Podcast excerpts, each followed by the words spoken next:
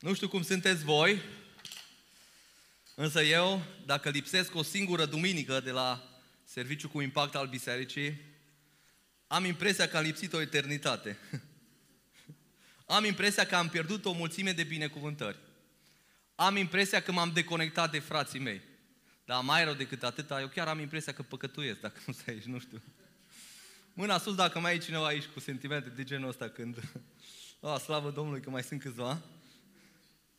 După cum știți, majoritatea am fost uh, o săptămână plecați în Germania la prietenii și la frații noștri din Wiesbaden și apoi am fost în Schwabach la Biserica Vertical Betel, unde am slujit lui Dumnezeu duminica trecută prin predicare. Vă mulțumesc pentru rugăciuni, pentru susținere.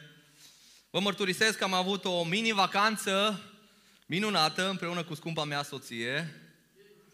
Uh, am slujit, ne-am relaxat, am mâncat bine, am pus câteva kilograme acolo.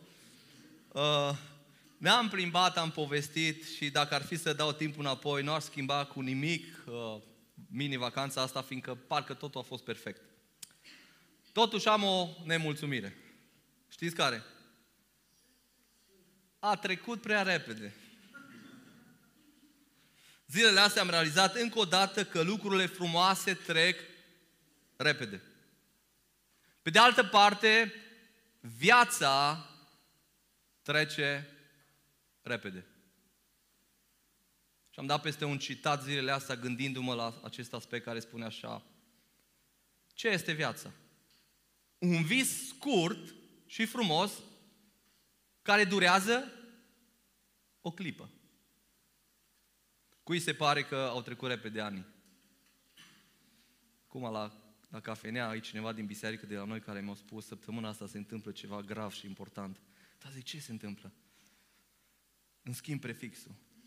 Din 4 în 5. Hmm. Vă las pe voi să ghiciți cine e. Dragii mei, viața noastră nu doar că e scurtă, dar o putem trăi o singură dată. Nimeni nu are șansa să-și mai trăiască viața încă o dată. Niciunul dintre noi nu are mai multe vieți, așa cum tinerilor le place să se joace pe jocuri, unde există mai multe vieți. Toți avem o singură viață. Și zilele acestea mă gândeam parcă mai mult ca oricând la cât de multe persoane au murit în ultima vreme. Fie prin COVID, unele au murit din cauza cancerului, altele au murit și mor în război, unii mor de bătrânețe chiar acum, iar alții au murit în accidente rutiere neașteptate. Niciunul nu-și mai poate trăi viața încă o dată. S-a pus punct. Însă am o veste bună. De fapt, Scriptura are o veste bună. Biblia ne vorbește despre faptul că dincolo de viața aceasta, dincolo de moarte, există o viață eternă. Există două locuri. Există raiul pregătit de Dumnezeu pentru toți copiii săi. O lume perfectă, așa cum ne dorim fiecare. Dar pe de altă parte există alt loc numit iadul, pe care l-a pregătit Dumnezeu nu pentru om, spune Scriptura, ci pentru diavol și îngerii lui. Însă acolo vor ajunge toți cei care nu îl vor primi pe Hristos. Acolo este locul cel mai rău. Nici nu ne putem imagina, fiindcă acolo nu este prezent Dumnezeu. Iar în Apocalipsa, capitolul 21, ne este relatat că raiul este compus dintr-un cer nou și un pământ nou. Iar în versetul 4 din Apocalipsa 21 ne spune că atunci când vom ajunge acolo, în rai, El, Dumnezeu, va șterge orice lacrimă din ochii lor. Și moartea nu va mai fi, sublinează, moartea nu va mai fi, nu va mai fi nici tânguire, nu va mai fi suferință, nici țipăt, nici durere, pentru că lucrurile din tâi au trecut. Toate lucrurile vor fi perfecte, așa cum de fapt Dumnezeu le-a gândit la început în grădina Edenului. Va fi o lume perfectă. Întrebarea care se ridică însă este următoarea. Dacă mori azi, unde îți vei petrece eternitatea?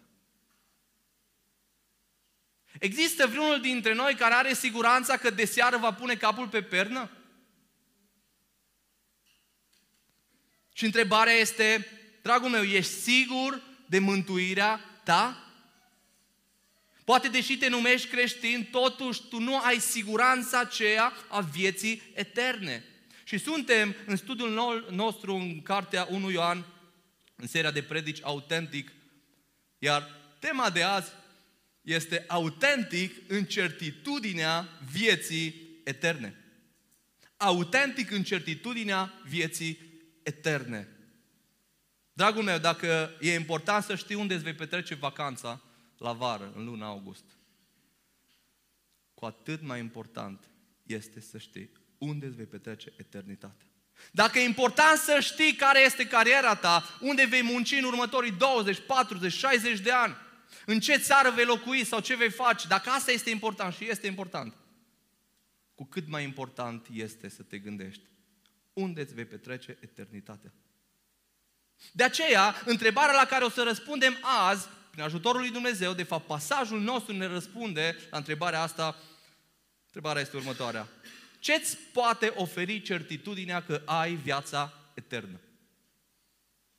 Ce-ți poate oferi siguranța mântuirii? Și mesajul acesta este pentru toți. Fie că tu nu ai deloc siguranța mântuirii și nu l-ai primit pe Hristos, fie că ești pe calea lui Dumnezeu de ani de zile. De aceea deschideți la pasajul unde am ajuns în studiul cărți, unde s-a ajuns de fapt săptămâna trecută, și vom continua în capitolul 5 de la versetul 6 la versetul 13. Cuvântul lui Dumnezeu spune așa. El, Isus Hristos, este Cel ce a venit cu apă și cu sânge. Nu numai cu apă, ci cu apă și cu sânge. Și Duhul este Cel ce mărturisește despre lucrul acesta, fiindcă Duhul este adevărul. Căci trei sunt care mărturisesc în cer, Tatăl, Cuvântul și Duhul Sfânt. Și acești trei una sunt. Și trei sunt care mărturisesc pe pământ. Duhul, apa și sângele. Și acești trei sunt una în mărturisirea lor. Dacă primim mărturisirea oamenilor, mărturisirea lui Dumnezeu este mai mare. Și mărturisirea lui Dumnezeu este mărturisirea pe care a făcut-o El despre Fiul Său. Cine crede în Fiul lui Dumnezeu are mărturisirea aceasta în El. Cine nu crede pe Dumnezeu îl face mincinos, fiindcă nu crede mărturisirea pe care a făcut-o Dumnezeu despre Fiul Său. Și mărturisirea este aceasta. Dumnezeu ne-a dat viața veșnică și această viață este în Fiul Său. Cine are pe Fiul, are viața. Cine n-are pe Fiul lui Dumnezeu, n-are viața. V-am scris aceste lucruri ca să știți că voi, le spunea bătrânul Ioan, voi care credeți în numele Fiului lui Dumnezeu aveți viața veșnică. Și mă încântă cum încheie ultimul verset, care de fapt este unul dintre versetele cheie ale cărții 1 Ioan. Și unul dintre versetele este versetul cheie ale, a pasajului nostru. Priviți ce spune versetul 13. V-am scris aceste lucruri. La ce lucru se referă oare? Evident că la lucrurile pe care le-am citit și la celelalte pe care le scrie în toată cartea sa, la lucrurile scrise aici, în cartea 1 Ioan. Dar ce le-a scris? De ce le-a scris aceste lucruri? De ce scrie Ioan epistola asta? Ce le spune? Ca să știți. Ca să știți. Și încercuiește cuvintele astea. Aici Ioan nu se referă la faptul că le scrie ca să le aducă o informație nouă, ca să le descopere ceva nou. Nu, nu, nu, nu ci Ioan se referă la a ști în sensul de a fi siguri. V-am scris ca să fiți siguri. V-am scris ca să aveți certitudinea, siguranța, convingerea.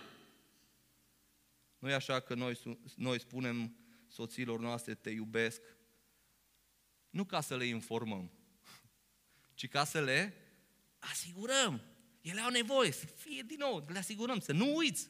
Nu-i spui ceva nou. Ei bine, exact asta face Ioan. Spune, v-am scris ca să fiți siguri, să aveți certitudinea, să nu cumva să uitați sau să nu aveți în vedere lucrul acesta și observați mai departe ce fel de certitudine vrea Ioan pentru cititorii săi. Să știți că voi, le zice Ioan, voi cine? Voi care credeți în numele Fiului lui Dumnezeu, aveți ce? Viața veșnică. Cu alte cuvinte, Ioan spune să aveți certitudinea vieții veșnice. Voi, cei care credeți, trebuie să aveți certitudinea, siguranța vieții veșnice. Și comentatorii Biblii spun că circulau așa de multe învățături contradictorii în vremea respectivă, încât unii credincioși, chiar autentici fiind, au ajuns confuzi cu privire la mântuirea lor. Au ajuns nesiguri cu privire la viața eternă. De ce? Fiindcă erau atât de multe învățături încât ei nu mai știau. Au ajuns să fie debusolați.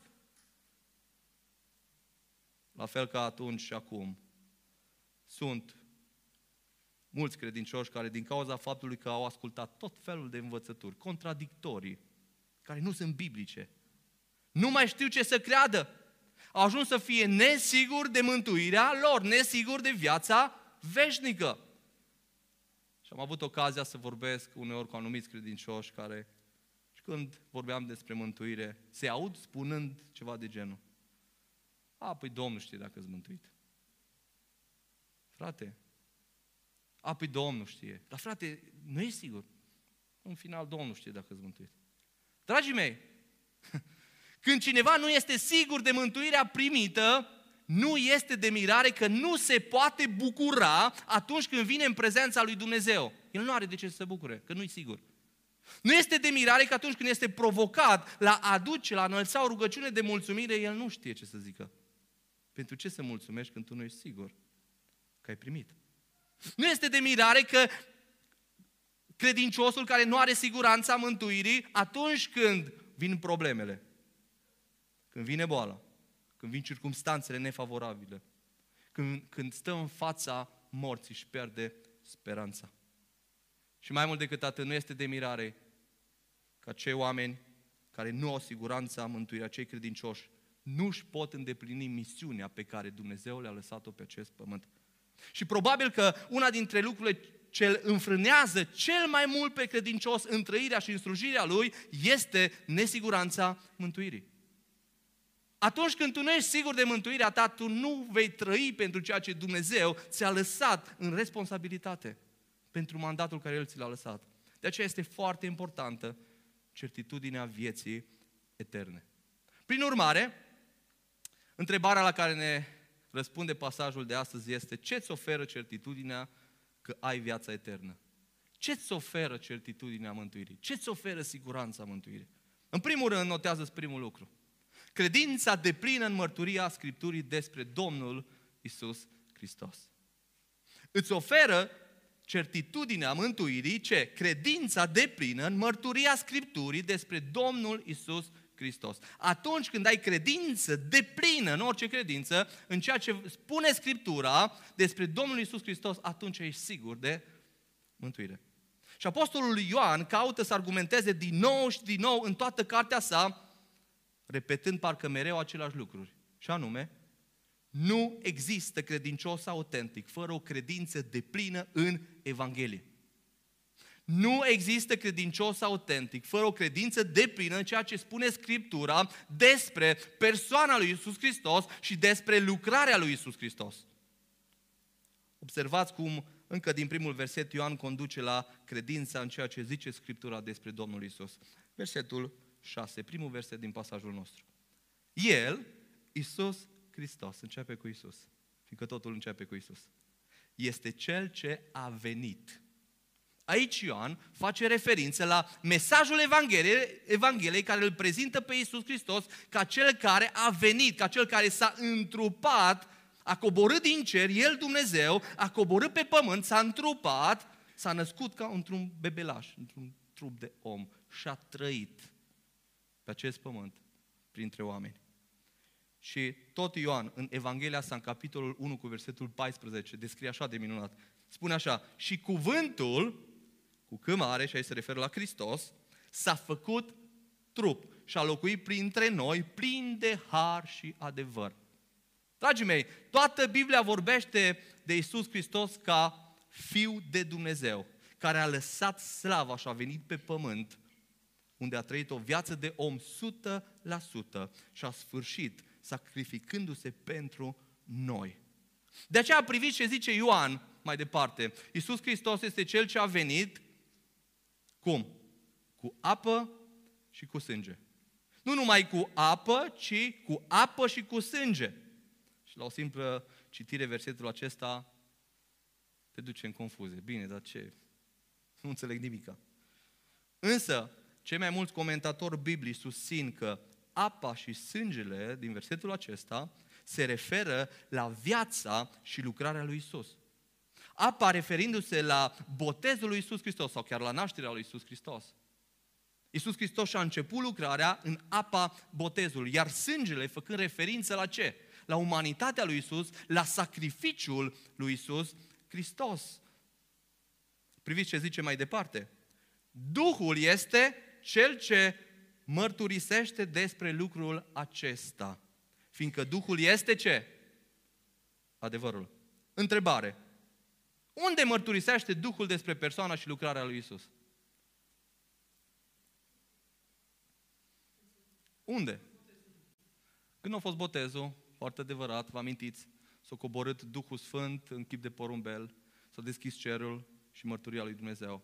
Dar, dragii mei, noi avem aici. Aici mărturisește Duhul despre Isus Hristos, despre persoana și lucrarea lui Isus. 2 Petru, capitolul 1, cu versetul 21, spune așa, căci nicio prorocie, și aici, atenție, cei care veniți din mediul penticostal, nu se referă la prorociile alea care te gândești.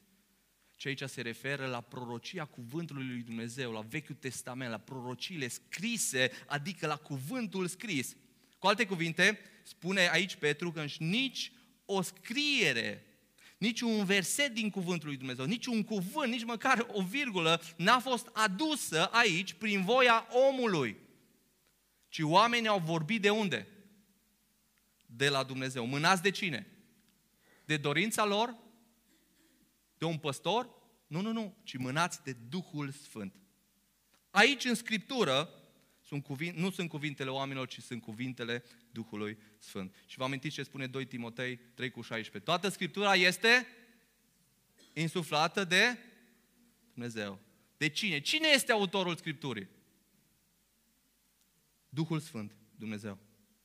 Noi știm că Scriptura Scriptura este scrisă de fapt de Dumnezeu, de Duhul Sfânt. Da, Dumnezeu a folosit 40 de autori într-o perioadă de 1500 de ani pentru a continua același subiect.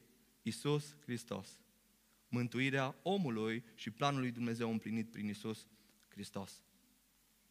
Ce a privit mai departe în versetul 8, Ioan prezintă cei trei martori ai lucrării lui Isus. Versetul 8. Trei sunt care mărturisesc pe pământ. Duhul apa și sângele. Și acești trei sunt una în mărturia lor, adică nu se contrazic, au aceeași mărturie. Dar întrebarea este, dar de ce prezintă Ioan pe cei trei martori? Știți de ce? Fiindcă atât în Vechiul Testament cât și în Noul Testament, orice mărturie, pentru a fi acceptată, validată ca fiind adevărată, trebuia să aibă minim trei martori. Și Ioan vine și aduce și spune, toți trei mărturisesc. Și mă gândă că Ioan nu se oprește la aceste argumente, ci continuă mai departe, aducând un, un argument mai serios. Priviți ce spune versetul 9. Dacă primim mărturisirea oamenilor, și știți că totdeauna când e vorba de a căuta un adevăr, cauți mărturia oamenilor. Cu cât omul are un, o istorie mai bună, cu cât este mai de încredere, cu atâta e în serios mărturia lui. Și aici Ioan spune, dacă primim mărtur, mărturisirea oamenilor, mărturisirea lui Dumnezeu este mai mare.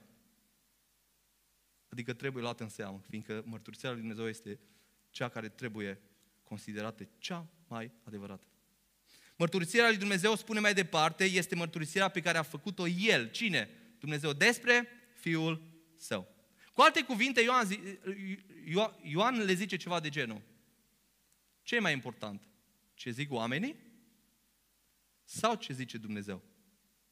despre Isus Hristos.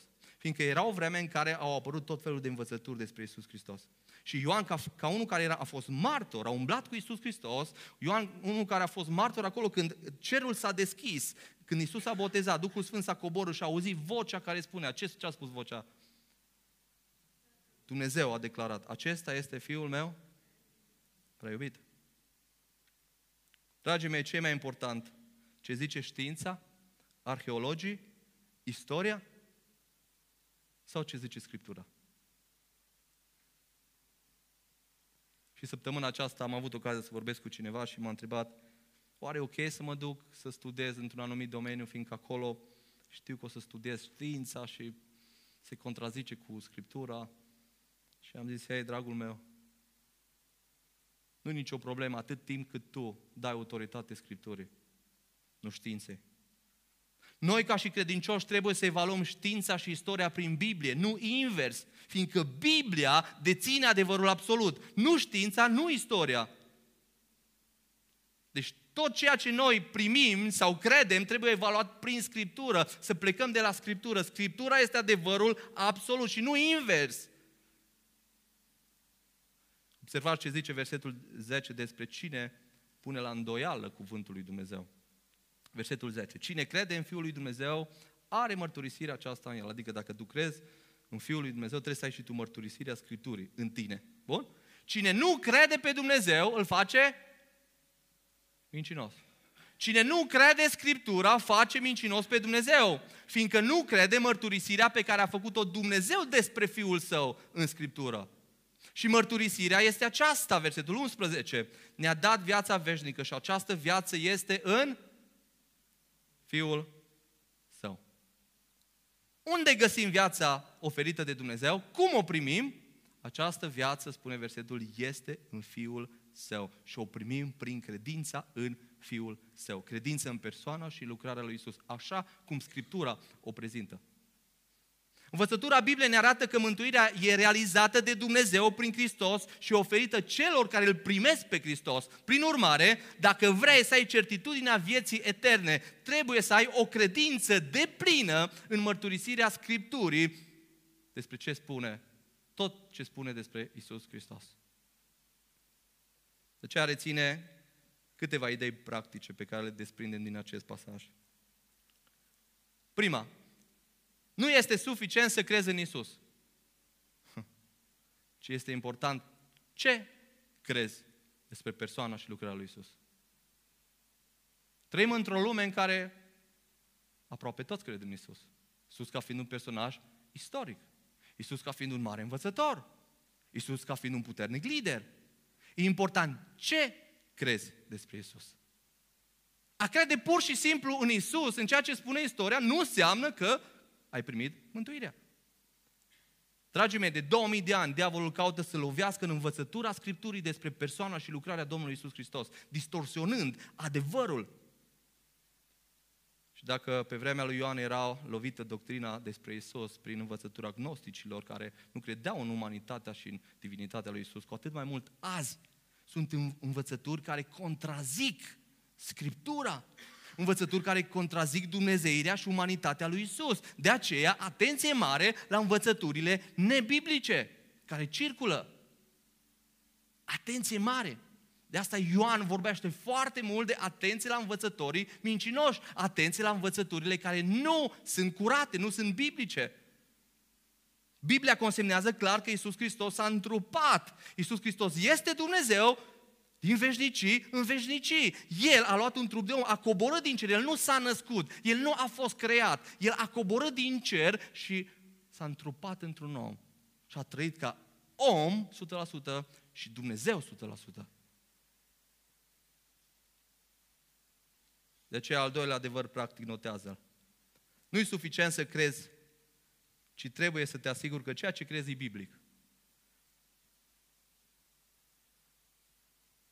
Nu e suficient să crezi, ci tu trebuie să te asiguri că ceea ce tu crezi este cuvântul lui Dumnezeu, este Scriptura, nu sunt părerile oamenilor.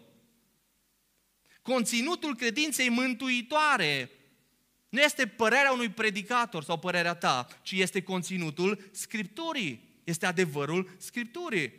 Nu sunt oameni, nu este tradiția, nu, ci Scriptura. De aceea, dacă vrei să ai o credință mântuitoare, tu trebuie să crezi în cuvântul lui Dumnezeu.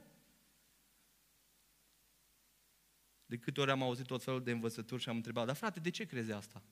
Păi așa au zis predicatorul cu tare. A, serios. Păi așa au zis preotul. Păi așa să faci la vertical. Înseamnă că așa e, serios. Greșit, dragul meu. Orice ți-ar spune religia, confesiunea în care ești, orice ți-ar spune biserica, preotul, păstorul, dacă nu este biblic, dacă nu are bază biblică, nu primi. Eu trebuie să cred fiindcă Biblia zice, nu fiindcă omul zice. Da, dacă omul zice ce spune Biblia, fiindcă Dumnezeu lucrează prin oameni care au darul de a învăța poporul, este adevărat, dar autoritatea o are Scriptura, nu omul. Biblia este singurul standard pentru viața de credință, niciun scaun papal sau altă sursă de autoritate religioasă nu este deasupra Scripturii, ci trebuie să se subordoneze Scripturii. Din acest motiv, creștinismul autentic se poate defini numai și numai prin afirmațiile Scripturii.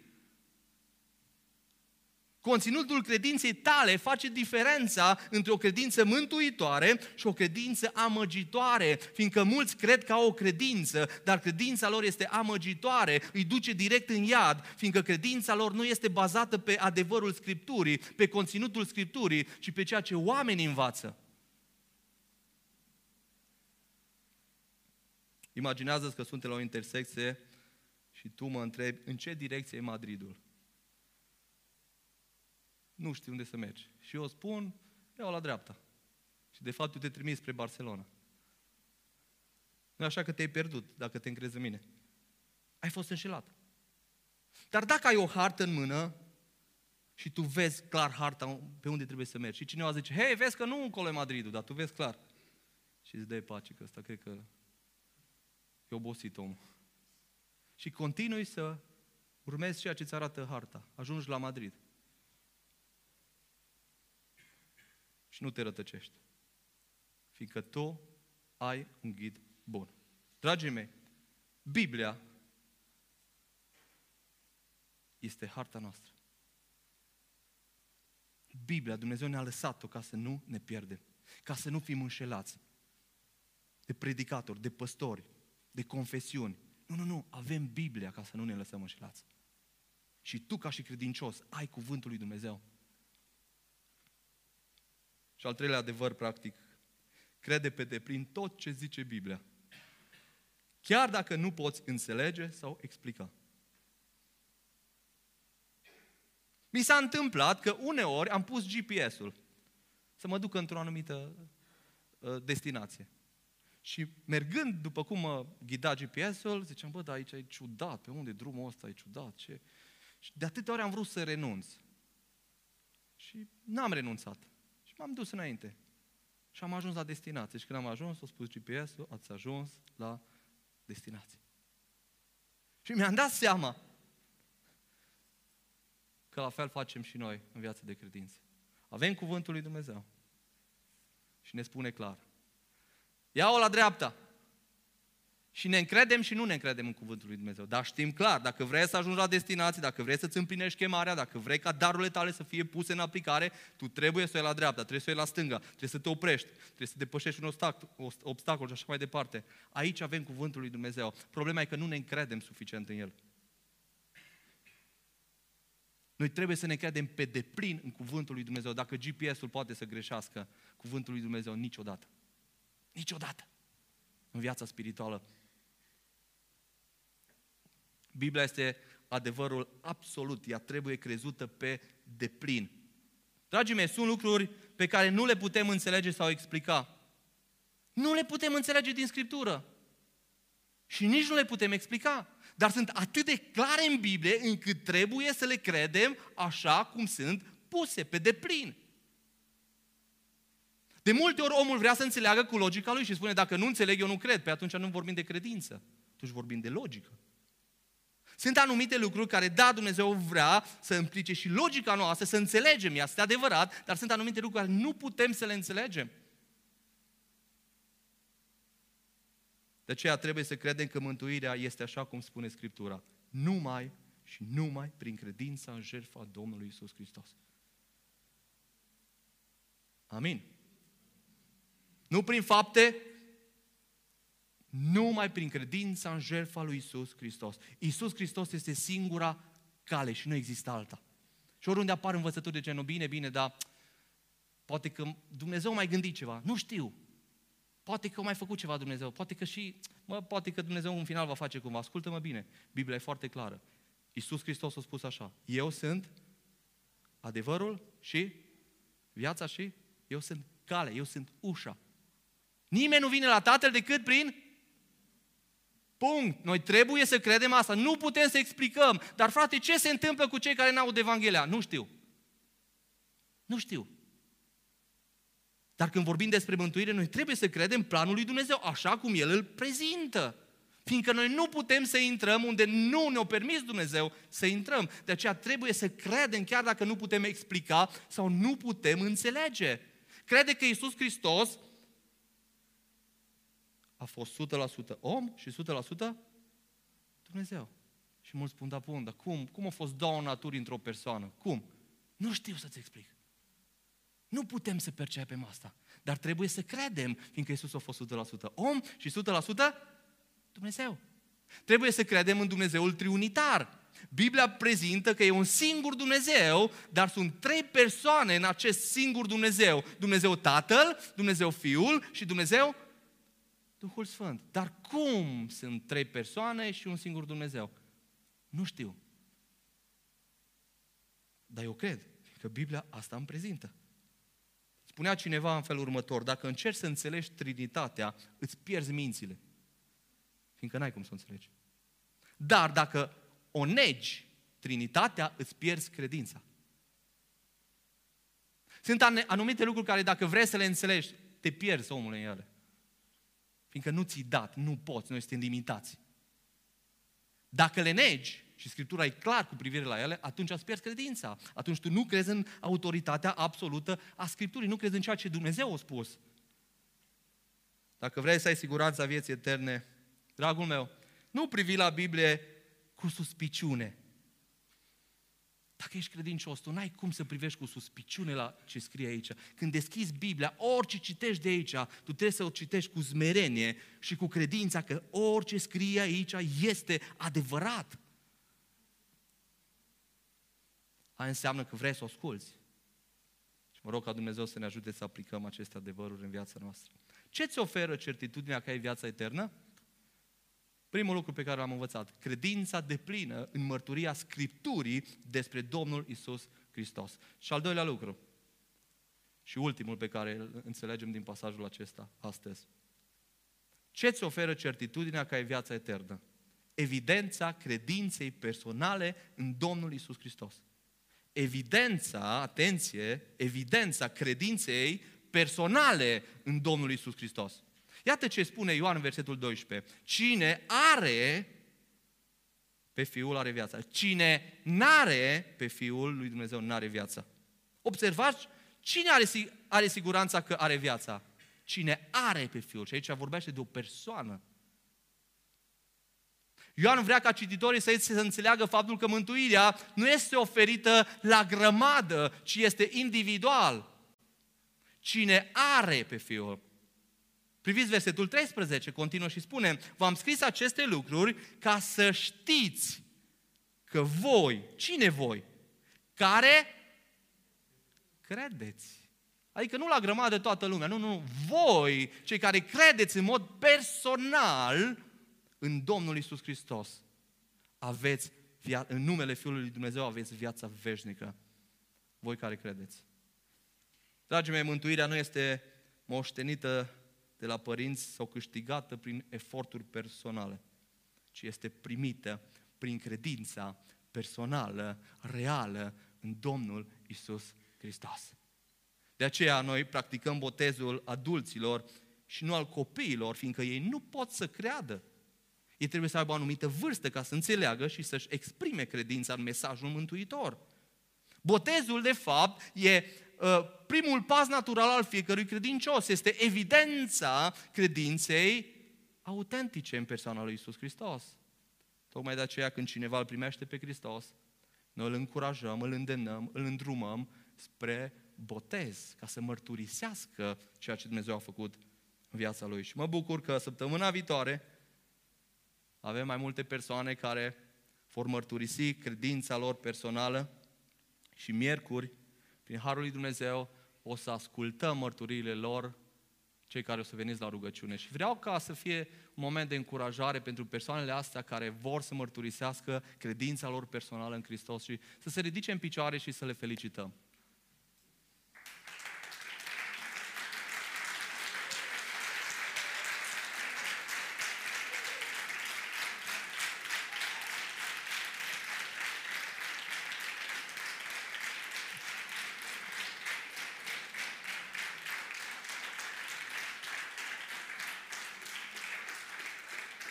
Ceea, ceea ce voi face săptămâna viitoare este primul pas natural al fiecărui credincios.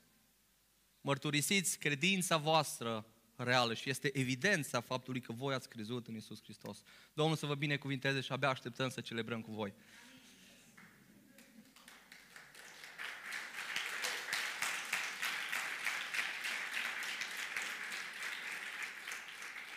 Dar cum au ajuns oamenii aceștia să fie mântuiți, fiindcă ei deja sunt mântuiți?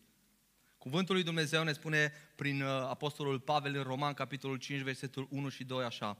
Așadar, fiindcă am fost îndreptățiți, sfințiți, mântuiți, observați cum, zice, prin credință avem pace cu Dumnezeu prin Domnul Isus Hristos. Atenție, nu prin faptele noastre, nu prin religia noastră, ci prin Fiul lui Dumnezeu, prin credința în Fiul lui Dumnezeu, prin care avem și intrarea, spune versetul, prin credință în acest har în care stăm și ne lăudăm în speranța slavei lui Dumnezeu. Deci, mântuirea se capătă prin credință personală în Isus Hristos. Și poate ești aici și te întrebi, dar cum se întâmplă asta practic? Ei bine, în momentul în care omul își predă viața lui Isus Hristos prin credință, tot ce a făcut Isus trece în dreptul acelui om și din acel moment omul respectiv este socotit, neprihănit, sfânt, îndreptățit, curat înaintea lui Dumnezeu și este acceptat. Nu datorită meritelor sale, nu că a făcut ceva, ci datorită meritelor lui Hristos pe care omul le primește când îl acceptă pe Hristos în viața lui prin credința personală. Când omul crede în persoana și în lucrarea lui Isus, devine copil de Dumnezeu. Ei bine, asta este esența Noului Testament învățătura de bază a apostolilor și ținta oricărei biserici, credința mântuitoare a sufletelor noastre, credința în Domnul Isus Hristos. Observați că acesta e scopul cu care, de fapt, apostolul Ioan își scrie Evanghelia sa, Evanghelia după Ioan. În capitolul 20 cu versetul 30 spune așa, Isus, spune Ioan, a mai făcut înaintea ucenicilor săi multe alte semne, care nu sunt scrise în cartea aceasta. Dar, versetul 31, lucrurile acestea, adică ceea ce el a scris, au fost scrise pentru ca voi să credeți că Isus este Hristosul și Hristosul înseamnă Mântuitorul.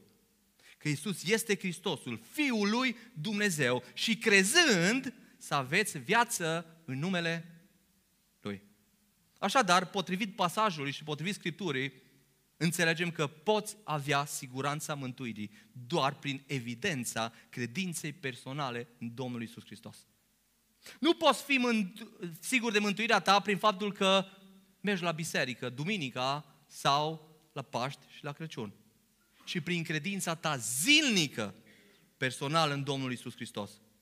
Nu poți fi sigur de mântuirea ta dacă citești chiar din Biblie și te rogi în fiecare zi. Dacă tu nu crezi din toată inima în autorul Scripturii, în ceea ce spune Scriptura, tu poți să te rogi, dar dacă nu crezi în că Dumnezeu are a puterea și autoritatea să te asculte, degeaba te rogi. De aceea credința este cheia. Credința personală în Isus Hristos. Ceea ce îți dă siguranța mântuirii este credința ta neclintită în persoana lui Isus Hristos. Ești sigur de mântuirea ta atunci când crezi din toată inima în Domnul Isus ca mântuitor. Și asta te duce să trăiești pentru scopul lui. Da, nu, ești, nu, nu vei fi perfect și nu ești perfect, dar scopul tău este să-L glorifici pe Dumnezeu, să-L asculți pe El, să fii ca El, să urmezi învățăturile Lui. Mulți declară că L acceptă pe Iisus în viața lor, însă sunt gata să-L urmeze ascultând de... Nu sunt gata să-L urmeze ascultând în toate de El, ci sunt gata să-L urmeze ascultând doar ce le convine. Și noi venim dintr-un popor român, într-o țară care pretinde că avem o credință din moș strămoși. Noi avem credință, noi am moștenit credința. Un popor care peste 90% se declară creștin. Și noi putem să fim înșelați, oricare dintre noi. Poate te-ai născut în familie de credincioși. Și spui, eu sunt credincios, fiindcă am crescut în biserică. Ceea ce te face credincios nu este unde ai crescut. Fiindcă dacă crești într-un garaj, nu ești o mașină, spunea cineva. Ceea ce te face credincios este credința ta din inimă, credința ta personală, autentică, de fiecare zi în Iisus Hristos. Dar oare cum pot verifica credința asta? Și îmi place foarte mult că Iacov, în cartea lui, se ocupă de lucrul ăsta. Cum pot să știu că am o credință reală, autentică? Și fiți atenți ce spune Iacov în capitolul 2, de la versetul 14. Frații mei, spune Iacov, cui scrie? Credincioșilor.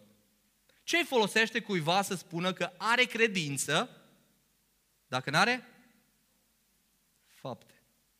Poate oare credința aceasta să-l mântuiască? Dacă un frate, și vine și dă un exemplu, dacă un frate sau o soră sunt goi și lipsiți de hrana de toate zilele și unul dintre voi le zice, duceți-vă în pace, încălziți-vă și săturați-vă, fără să le dea cele trebuincioase trupului, la ce ar folosi? Dacă ar fi doar teorie. Tot așa, concluzia, și credința, dacă nu are fapte, este moartă în ea însăși. Și sublineați, credința este moartă dacă nu are fapte. Dar va zice cineva, tu ai credință și eu am fapte. arată în credința ta fără fapte și eu îți voi arăta credința mea din faptele mele. Și apoi un verset ce șochează pur și simplu. Tu crezi că Dumnezeu este unul. Și știu că toți credem de aici în Dumnezeu. Și românii toți cred în Dumnezeu. Puțini care nu cred. Și bine faci că crezi. Dar și dracii cred. Și se înfioară. Ce fel de credință ai? Și apoi vine și spune versetul 20. Vrei, dar să înțelegi, om nesocotit, că credința fără fapte este zadanică. Cu alte cuvinte, credința fără fapte nu este credință. Da, este o formă de credință, dar este o credință superficială. Este o credință care nu este reală. Credința trebuie să te împingă, să te determine să faci fapte. De aceea, te rog să reții următorul adevăr.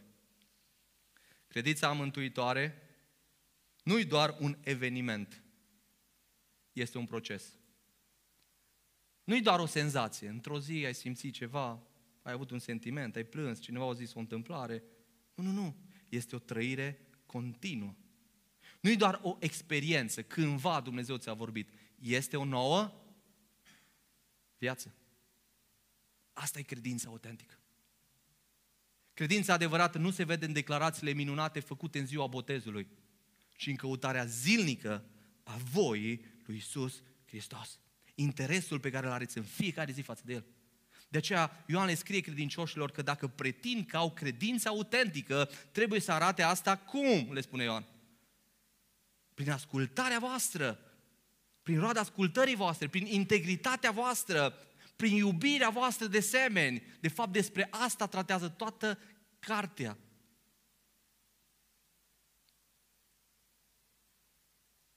Poate ești aici și mă asculți și nu ești sigur de credința ta. Sau poate ai o credință slabă. Notează trei moduri prin care îți poți ridica credința. Trei moduri practice, rapid trec peste ele. Primul, direcționează-ți ochii, urechile și mintea spre cuvântul lui Dumnezeu. Direcționează-ți ochii, urechile și mintea spre cuvântul lui Dumnezeu. Știu că trăim într-o epocă în care se lucrează foarte mult cu vizualul. Cu atâtea pantalia, cu telefoane, cu așa. Toți tinerii vezi mereu cu căști. Și nu-i rău. La ce ne expunem ochii, urechile și mintea? Noi vrem să fim puternici în credință. Dar cum zicea fratele Dalmiro, ascultăm o predică pe săptămână. Dacă vrei să crești în credință, tu trebuie să te expui cât mai mult la metodele Harului, la Cuvântul lui Dumnezeu, la ceea ce te crește, de fapt, în credință. Dragii mei, într-un mod inexplicabil, fără să ne dăm seama, valorile lumii se implementează în mintea noastră. Și dacă tu te uiți mereu la serii pe Netflix, care nu sunt reale neapărat, dar în spatele lor mereu există un mesaj. Un mesaj de genul ăsta că ajungi să crezi că ăla care e bun de fapt din film e rău. Și ăla rău e bun. Și trăim într-o lume în care lucrurile funcționează invers. Dar ceea ce punem în mintea noastră, dacă tu mereu consumi și consumi, știi, televizor, Facebook, te uiți pe unde au călătorit prietenii tăi. Și nu e rău să facem asta. Nu mă înțelegeți greșit. Dar atenție la ce îți expui cel mai mult. Ochii, urechile și mintea. Fiindcă aia vei fi. Dacă vrei să crească omul spiritual, investește în omul spiritual. Și Roman 10 cu 17 spune, credința vine în urma auzirii. Și auzirea vine prin cuvântul lui Dumnezeu. Expune-te la cuvântul lui Dumnezeu. Apoi direcționează-ți inima, gura și genunchii spre rugăciune. Știți care sunt cei mai puternici oameni ai credinței? Cei care se roagă.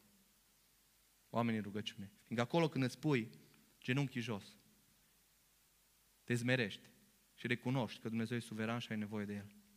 Și cu cât ai mai mult o viață de rugăciune, acolo în cămăruța ta, unde nu te vede nimeni, cu atât credința ta va fi mai puternică.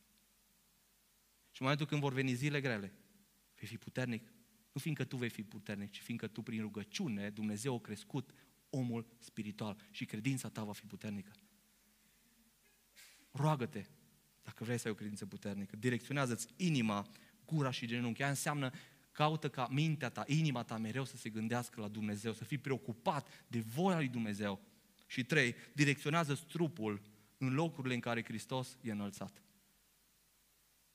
Dumnezeu este prezent pretutindeni și toți suntem de acord cu asta. Însă, gloria lui Dumnezeu, prezența lui Dumnezeu este manifestată în mod special în anumite locuri. Și locul unde Dumnezeu lucrează cu putere este biserica lui, comunitatea. De ce? Fiindcă Dumnezeu lucrează prin biserică. Instrumentul principal de pe pământ prin care Dumnezeu lucrează este omul și este biserica. De aceea caută să fii în biserică. Și când zic în biserică, nu mă refer duminica aici atât. Mă refer să fii cu frații tăi, acolo unde se cheamă numele Domnului, acolo unde cineva cinstește numele Domnului, unde se predică, unde se cântă, unde există rugăciune. Caută de ce? Fiindcă ai nevoie de prezența lui Dumnezeu manifestată. Mulți dintre noi am experimentat atingerea lui Dumnezeu nu neapărat când eram singuri, ci când am fost într-o comunitate. Am fost acolo, am simțit. Gloria lui Dumnezeu s-a manifestat în mod special. Ne-a vorbit. Caută să-ți direcționezi trupul spre locurile în care Dumnezeu își manifestă prezența.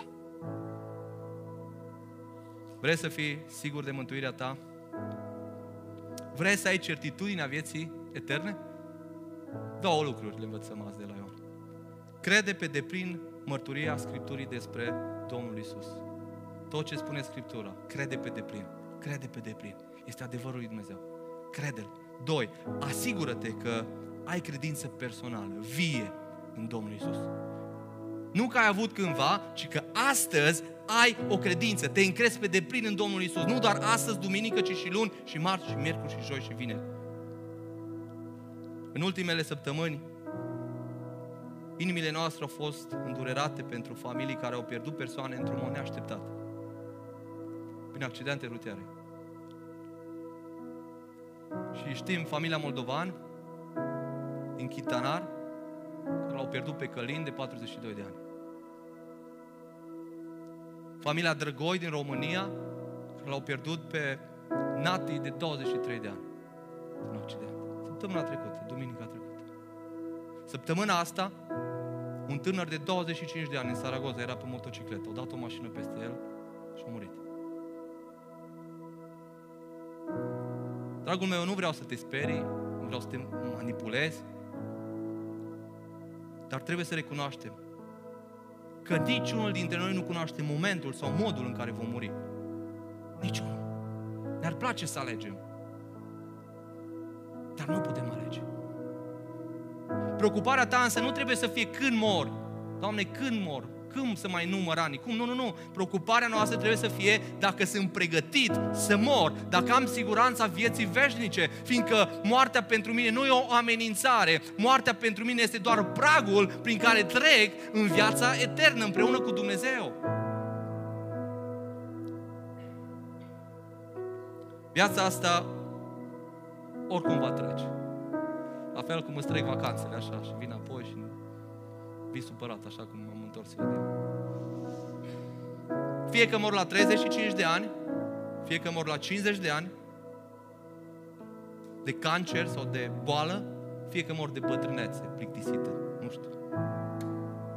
Ceea ce e important e să ai siguranța vieții veșnice. Cel mai important. De aceea te provoc ca în momentele următoare să te ridici în picioare și să te gândești în mod serios la eternitatea ta. Și te provoc din nou cu întrebarea asta. Dacă mori, ești sigur de mântuirea ta? Mesajul acesta trebuie să aducă siguranță în inimile noastre ca și credincioși. Sau trebuie să ne provoace să luăm o decizie. Mulți dintre noi ne-am făcut asigurări de viață. Ca în cazul în care se întâmplă ceva, să avem vreun accident, partenerul nostru să nu rămână descoperit. Sau în cazul în care rămânem invalizi, să avem o asigurare. Dacă pentru viața asta, pentru 40-50 de ani, merită să te sacrifici, să faci tot felul de asigurări, cu cât mai mult ar trebui să avem asigurare pentru viața eternă. Noi nici nu realizăm. Eu cred că este un lucru care noi, ca oameni, nu putem înțelege. Ce înseamnă o eternitate? Nu putem să înțelegem. Ce înseamnă să nu se mai termine? O eternitate. Departe de Dumnezeu sau cu Dumnezeu? În bucurie eternă sau în suferință veșnică? Azi ai descoperit cum poți să ai siguranța vieții veșnice. Și am văzut că ai siguranța vieții eterne atunci când ai credință de plină și personală în Isus Hristos. E simplu. Credința aceasta se va materializa în fapte. Faptele nu sunt condiția mântuirii, ci consecința mântuirii. Când tu crezi, cu adevărat, nimeni nu-ți va mai spune, hei, hai la biserică, cât să vin. Nu, nu, nu. Tu spune, bă, să faci mai multe programe, mă, ce faceți aici? Mă, atâta vă întâlniți. Fiindcă tu vrei mai mult. Vrei mai mult. Când ai credință, când îl iubești pe Dumnezeu, nimeni nu trebuie să te motiveze să-ți, să-ți pleci genunchii, fiindcă tu vrei mai mult. Cu cât îl iubești mai mult pe Dumnezeu, cu atât vrei să stai mai mult în prezența Lui. Vrei să-L slujești mai mult. Te chem azi, dragul meu, să-ți asiguri viața eternă prin credința ta în Isus. Te crezi, te chem dacă n-ai făcut-o niciodată. Și poate ești aici, poate mă asculți de acasă, din altă parte. Dacă n-ai făcut-o niciodată, tu ai nevoie să-ți predai viața în mâna lui Isus. Să recunoști că ești păcătos. Fără Isus nu poți. Să crezi în jertfa Lui. Și să spui, Iisus, cred în Tine ca Mântuitor și ca Domn, adică vreau să Te urmez, vreau să Te ascult. Fiindcă eu îs creat de Tine și am un scop pe pământul acesta și scopul meu este să trăiesc pentru gloria Ta. Dacă ești aici și poate ai credință personală, ascultă-mă, dragul meu. Bucură-te! Bucură-te! Bucură-te de mântuirea pe care Dumnezeu ți-a dat-o în dar. La fel cum te bucuri când cineva îți face un cadou, cum n-ar trebui să ne bucurăm când am primit ceva ce nu merităm, o eternitate de cadouri, dacă vrei.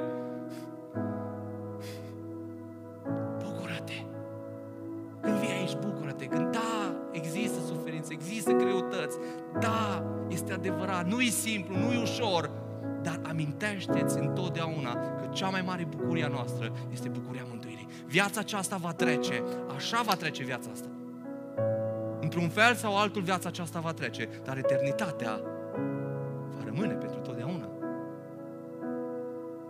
De asta nu te mai lăsa intimidat de minciunile diavolului.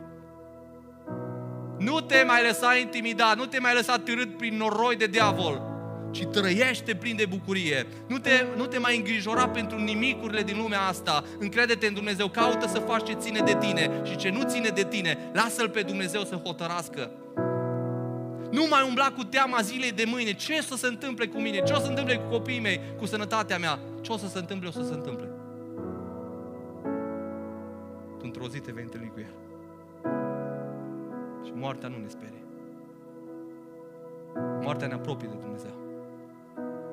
Te chem azi să zidești credința ta pe cuvântul lui Dumnezeu, fiindcă în final totul se rezumă la credință. Credință.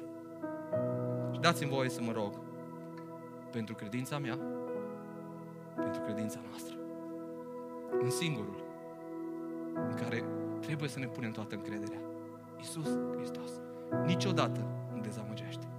El este credincios. El este bun, El este drept și El își împlinește toate promisiunile lăsate în cuvânt. Și El spune că într-o zi se va întoarce și ne va lua cu El acasă. Și cred asta din toată inima. Hai să ne rugăm pentru credință. Doamne, rog pentru credință în viața mea și în viața bisericii tale. Rog ca să ne ajut să credem fiecare cuvânt pe care l-ai lăsat în Scriptură. Vrem să ne încredem în Tine, nu doar să fie o credință teoretică, ci să ne încredem, să ne bizuim pe Tine, Doamne. Doamne, vrem să ne încredem din toată inima în persoana Ta. Doamne, Tu nu ești undeva departe, ci ești aproape, Tu ești Emanuel, ești cu noi, ești în noi. Tu nu ne-ai părăsit și nu ne părăsești niciodată. Da, noi de multe ori te părăsim. Te rog, Doamne, pune credința acolo unde nu există deloc credință. Mă rog să mântuiești astăzi. Mă rog să deschizi ochii spirituale azi. Ca să înțeleagă dragostea ta, să înțeleagă bunătatea ta și harul pe care tu vrei să-l oferi. Mă rog, Doamne, Tată, ca fiecare dintre noi să credem cu adevărat în persoana și lucrarea lui Isus. Isus, vrem să fii o realitate în viața noastră. Vrem să umblăm cu Tine. Vrem să avem o relație cu Tine. În fiecare zi. Ajută-ne ca scopul inimii noastre în fiecare clipă să fie gloria Ta. Mă rog, Doamne, Tată, să dai credință acolo unde există probleme și necazuri. Unde nu este simplu, nu este ușor. Doamne, te rog, zidește credința celor care trec prin probleme. Dă-le putere să înainteze. Doamne, amintește-le adevărurile tale, promisiunile tale. Amintește-le că ești acolo cu ei. Doamne, întărește să nu renunțe, să nu ceteze. Doamne, cei care și-au pierdut credința într-un fel sau altul, Doamne, te rog, adu înapoi. Atinge-te de ei acolo unde sunt. Vorbește-le prin ceea ce tu știi că ei ar înțelege că tu iubești și că ei au nevoie de tine. De aceea, vă rog, pune credință în cei care s-au depărtat. Vă rog, pune credință în noi, cei care te slujim. În fiecare zi. De multe ori uităm. Ajută-ne să fim conștienți în fiecare zi că Tu ești stăpânul nostru. Că Tu ții seama de toate lucrurile și Tu ești suveran și ești în controlul tuturor lucrurilor. Mă rog să zidești credința tuturor astăzi. Mă rog ca astăzi, Doamne Tată, cuvântul Tău, Doamne, să se îmbibeze în mintea noastră, în inima noastră și mă rog să ia formă, să rodească, să crească. Mă rog ca Duhul Sfânt să schimbe, să transforme azi. Mă rog să cadă orice legătură în numele Lui Isus. Mă rog să elibereze azi, să mântuiește azi în numele Lui Isus, Doamne. Te rog toate astea. Tu ești viu și noi credem în puterea Ta și în promisiunile Tale. Lucrează Tu potrivit cu planul Tău în noi și prin noi. Te rog, zidește credința fiecăruia. Ajută-ne să fim puternici. Și atunci când diavolul vine să ne atace, Doamne Tată, noi să ne credem în Tine. Noi să ne ancorăm în cuvântul Tău. Noi să stăm aproape de Tine. Te rog, Iisus, îmbracă-ne, Doamne Tată, cu credință. Te rog, umple-ne de Duhul Sfânt, Doamne Tată. Ridică-ne, Doamne Tată, și cântăm și ne rugăm. Te rog, dă-ne credință.